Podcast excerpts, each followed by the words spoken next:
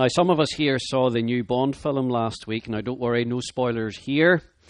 Uh, but you will know, whether you're a fan or not, that every Bond film has its own theme song. Uh, some of you will remember Shirley Bassey singing Diamonds Are Forever or Goldfinger. Uh, a few of us here have a friend in Dundee who uh, used to like to dress up as Shirley Bassey and call her. She called herself Burley Shassie. And uh, as she sang Diamonds Are Forever and Goldfinger. Uh, but in the last Bond film, not this most recent one, but the, the previous one called Spectre, Sam Smith sings the theme song. And that is quite difficult to say. Sam Smith sings the theme song. You should try saying that quickly. Sam Smith sings the theme song. And the song is called The Writings on the Wall. The Writings on the Wall. And if you if you prefer an older reference, Stevie Wonder's song Superstition. Superstition, the first line's very superstitious, the writings on the wall. The writings on the wall. And that phrase, the writings on the wall, comes straight from Daniel five. I'm not sure whether Sam Smith knows that or not, um, but that's where it comes from, because it's entered into the English language. And it's an expression that we use when we see a business or a company that's about to fail, a politician whose career is about to come to an end, or a football team that's due to be relegated.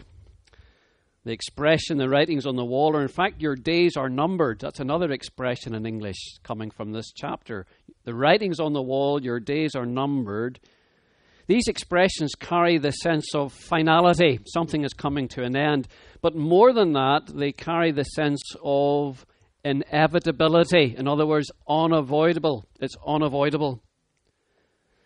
The end which is coming is going to happen. The collapse of the company, the end of the politician's career, the relegation of the football team. It's going to happen. Why? Because the writings on the wall, their days are numbered. It's a verdict that's been passed. It's a judgment that's been made. It's a declaration that time is up. And that is what we see in Daniel chapter five. We see a hand sent from God, or sent by God, to deliver a message from God, a hand sent by God to deliver a message from God, a message which declares the verdict, the divine verdict, the judgment of God, the judgment of God on Belshazzar, the blasphemer of God.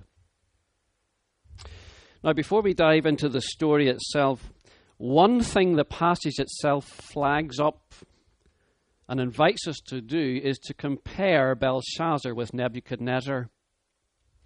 And that is why these two stories are placed side by side in the book of Daniel, why chapter five follows chapter four. Because the events don't take place immediately after Nebuchadnezzar. He's been dead twenty-three, twenty-four years. The year is now five thirty-nine B C and Daniel is eighty-one or eighty-two or eighty-three. So the story here is deliberately laid beside chapter four to warn us, to warn us encourage us, yes, but also to warn us in the clearest possible terms what we must do if we are to be reconciled to God and not rejected by Him. So then let's look at the passage. We're going to look at it in four sections.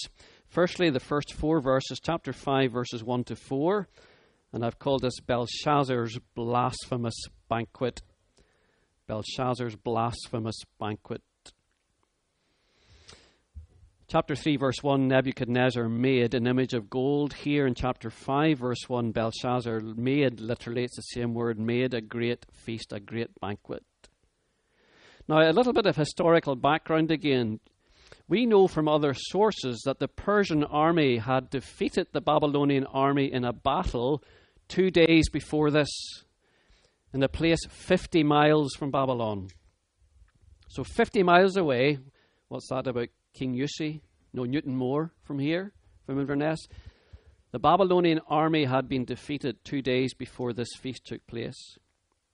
So here is Belshazzar in the capital city of Babylon holding a great feast while the Persian army are just over the horizon. Now, why did he do this? Was it a case of the band playing on after the iceberg hit the Titanic and people continuing to party because they thought the ship was unsinkable? Did Belshazzar think the great citadel, and it was a mighty citadel, did he think it was secure, come what may, and that no army could cross the mighty, Euphrates, the mighty river Euphrates to get to the royal stronghold?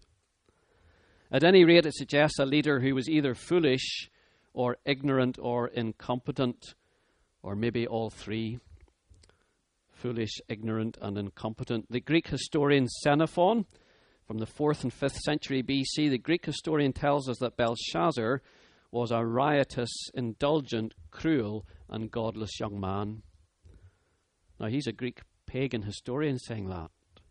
A riotous, indulgent, cruel, and godless young man.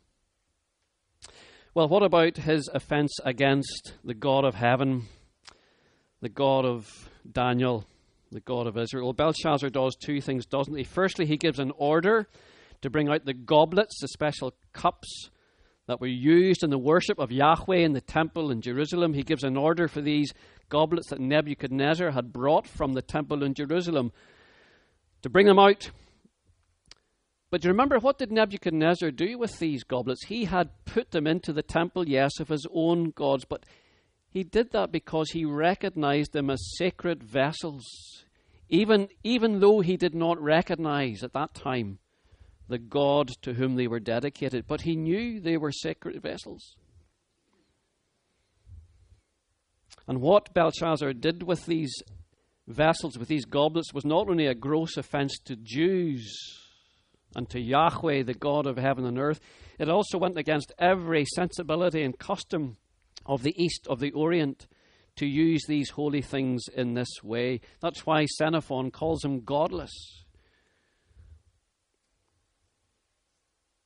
But the other thing he does, he compounds his sacrilege and blasphemy by using these dedicated items to praise the gods. Do you see that in verse four?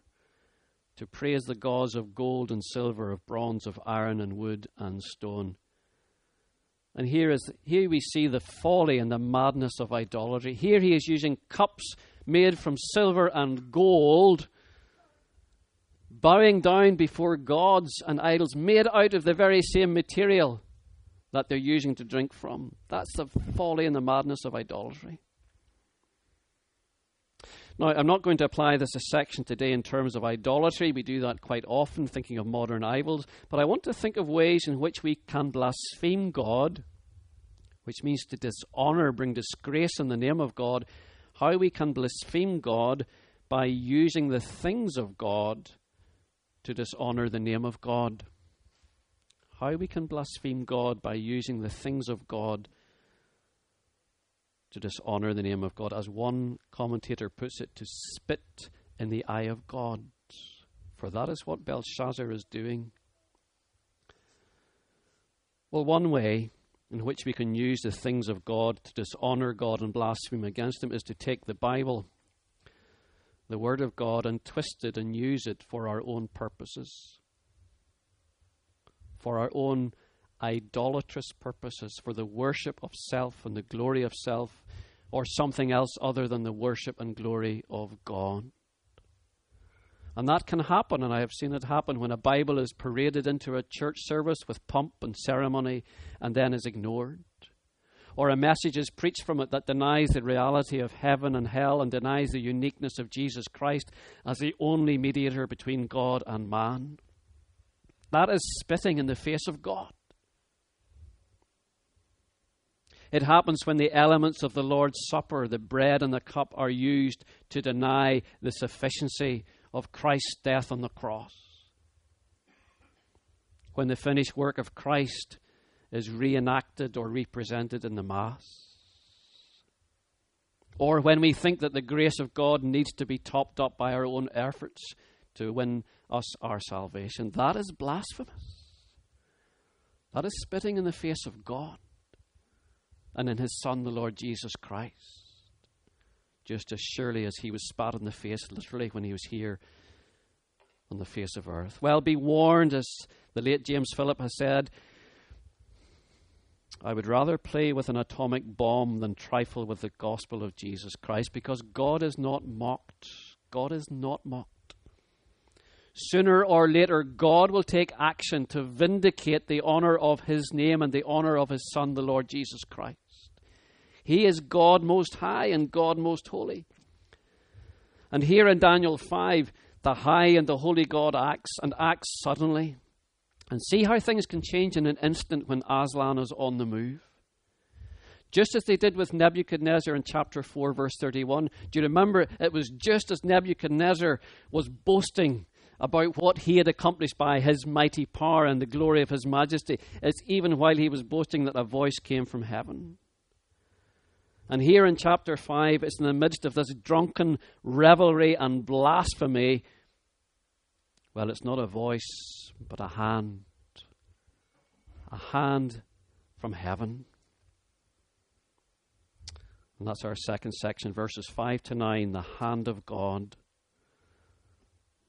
Belshazzar's blasphemous banquet is brought to a sudden and abrupt end by the hand of God, verses five to nine. Suddenly, verse five, immediately the fingers of a human hand appear and begin to write on the plaster of the wall near the lampstand. Why was it near the lampstand? So that people could see it. It was easily visible.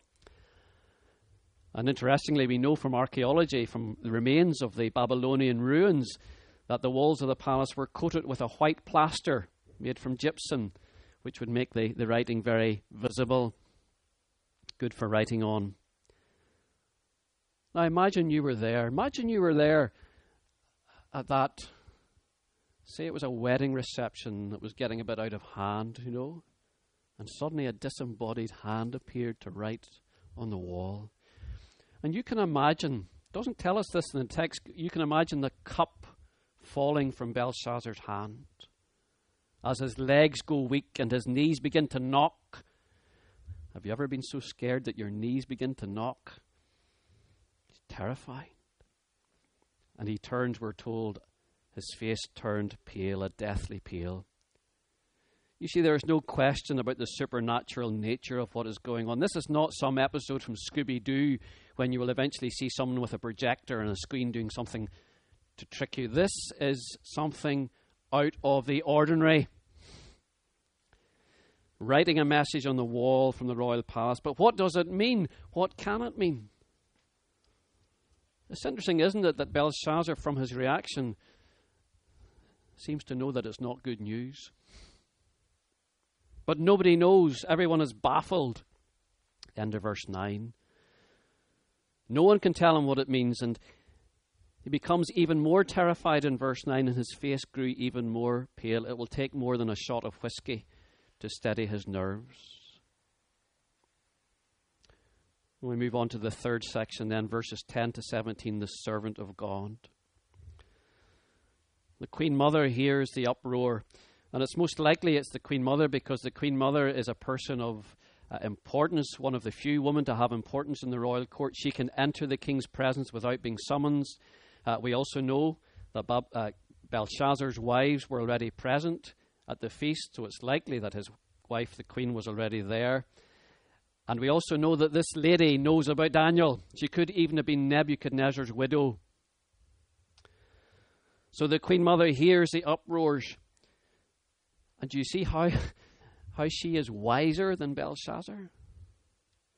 Oh, don't be alarmed. Don't look so pale. Verse ten, there's even a hint of rebuke there. Why are you so alarmed? Why are you so pale? Don't you know there's a man in your kingdom who has the spirit of the holy gods in him? In the time of your father, Nebuchadnezzar, he was found to have insight and intelligence and wisdom like that of the gods. The text prompts us to ask, what have you done with him, Belshazzar? Why don't you know about him? Your father, King Nebuchadnezzar, appointed him chief of the magicians, enchanters, astrologers, and diviners. He did this because Daniel, whom the king called Belteshazzar, was found to have a keen mind and knowledge and understanding and the ability to interpret dreams, explain riddles, and solve difficult problems. Call for Daniel. Send for Daniel, and he will tell you what the writing means. As I say, Daniel is an old man in his early eighties, but it is a mark of Belshazzar's folly that he does not know about him. And then look in verse thirteen how Belshazzar addresses him. Are you Daniel, one of the exiles my father the king brought from Judah? Are you the Jewish refugee? And there's a contrast here too with chapter four. You know, when Daniel came before Nebuchadnezzar in chapter four, verse nine, Nebuchadnezzar said to Daniel, Belteshazzar, that was Daniel's other name, chief of the magicians, I know, I know that the spirit of the holy gods is in you. Nebuchadnezzar says, I know. What does Belshazzar say? I have heard, verse fourteen and verse sixteen. I have heard, not I know.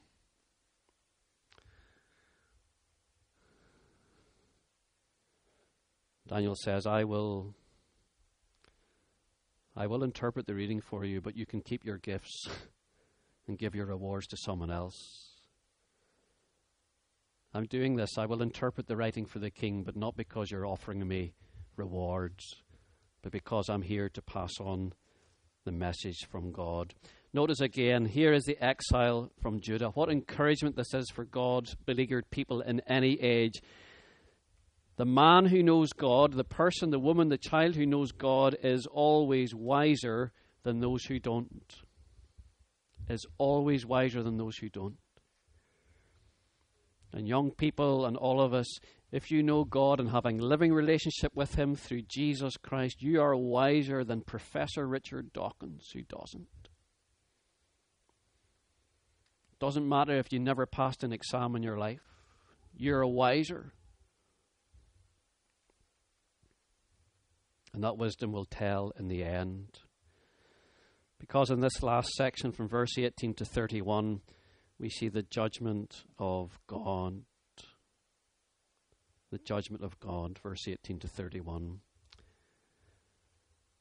Now Daniel does not tell Belshazzar the meaning of the dream straight away. What he does tell him is something Belshazzar already knew, something he had heard of but had dismissed.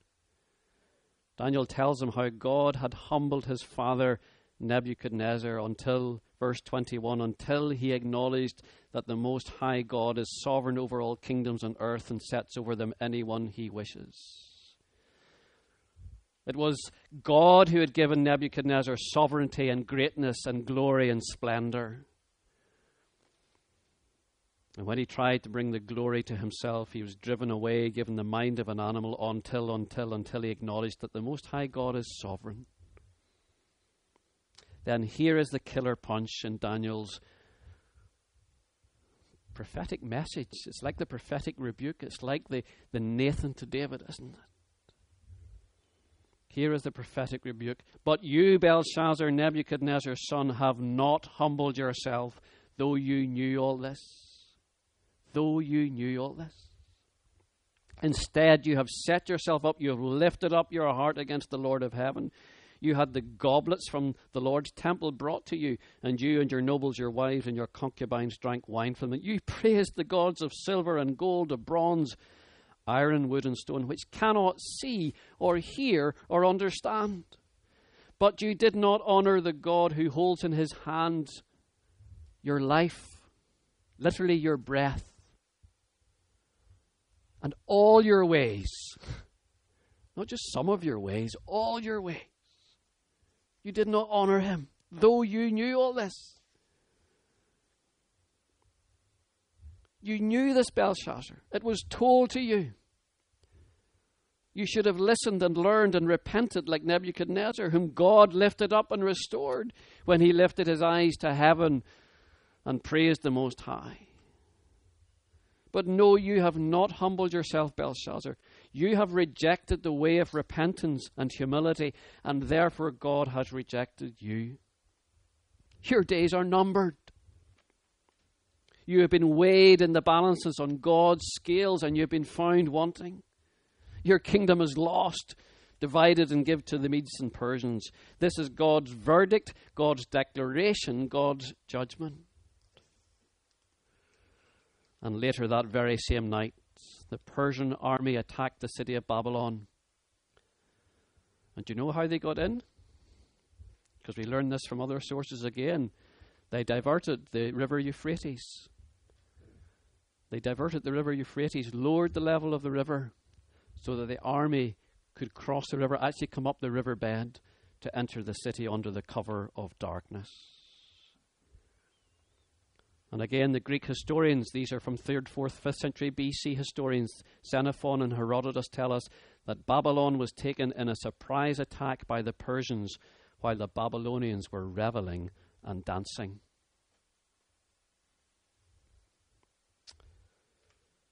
What a tragedy to be weighed in the scales and found wanting by God, to have our lives taken from us by God, to be condemned by God, all because we have not acted on what we have known, have not honoured the God who holds in his hands our life, our breath, and all our ways, the God and Father of our Lord Jesus Christ. Now, you might be thinking here today, well, I'm not Belshazzar. I've, ne- I've never taken any sacred item and held a riotous party and praised the gods of gold and silver. Well, hear this again from the Reverend James Philip in his commentary. Men and women are not lost because they are gigantic sinners. You might be thinking, I'm not a gigantic sinner like Belshazzar. Well, men and women are not lost because they are gigantic sinners. They do not perish because of the enormity of their sins. There is a saviour from gigantic, enormous sins. They go to hell because they resist God. In the end, finally, they resist God and his claim on their lives. That's why men and women perish, because they resist God and his claim on their lives. So let me ask you, let me ask you in love today, let me warn you as well from the Word of God, are you resisting God and his claim on your life? Well, be warned. Be warned. God tells us in Genesis six that his Spirit will not strive with man forever. Jesus wept over Jerusalem. Why did he weep over Jerusalem? He said, if you, even you, only knew on this day what would bring you peace. But now it is hidden from your eyes. It's too late. You see, the door of opportunity does not remain open forever. If you continually harden your heart against God, if you continually harden your heart against the promptings of the Spirit, if you continually harden your heart and resist the gospel, you blaspheme against the Holy Spirit. And if you blaspheme against the Holy Spirit, you cut off from yourself any chance of salvation and forgiveness.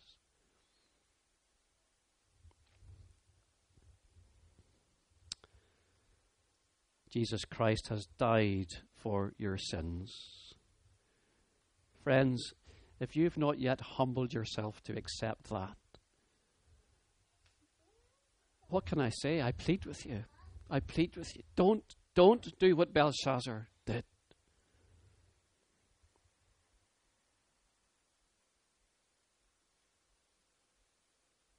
There is only one thing to do.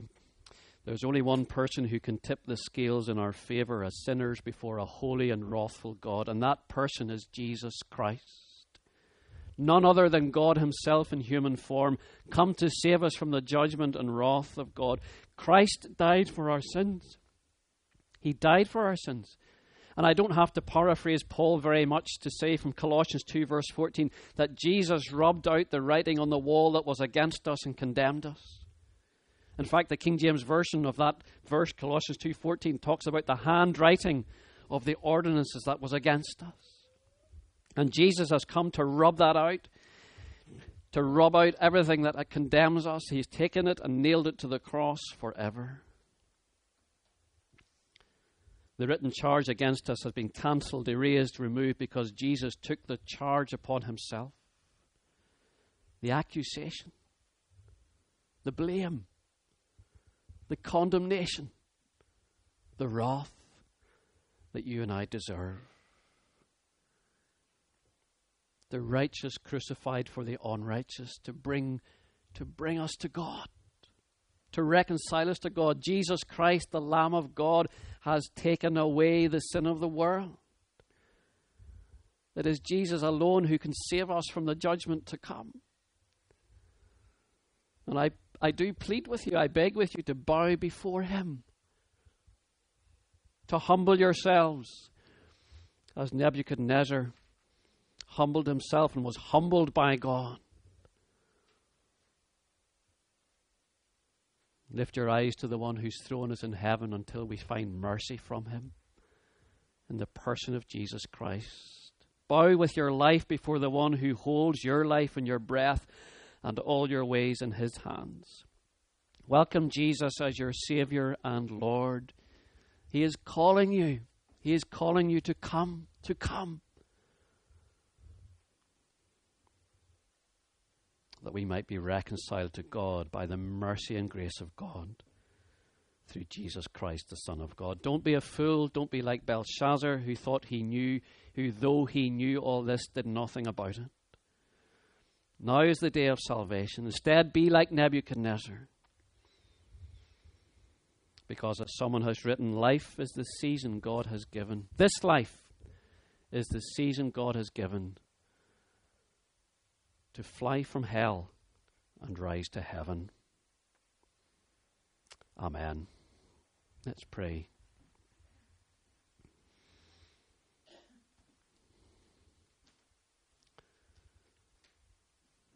Father, you are the God who holds in your hands our life, our breath, and all our ways.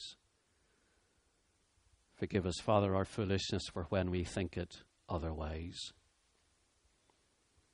And Father, we know that as sinners we are all found wanting when we are measured in the scales of your holiness and righteousness and justice. And yet, Father, we thank you that you sent your Son to tip the scales in our favour, that to all who believe in him, to all who receive him as Saviour and Lord, there is mercy and grace abounding, even to the chief of sinners. Oh, Father, may none of us in this room ever be guilty of blasphemy against the Holy Spirit. Oh, Father, have mercy upon us. Help us, Lord, not to harden our hearts against the call of the gospel, the call of Jesus and the gospel. But may you, by your sovereign Spirit, soften our hearts. Make our, wees, make our knees weak, not with alcohol, but, Father, with awe and worship. That along with Thomas we confess Jesus as my Lord and my God. Amen.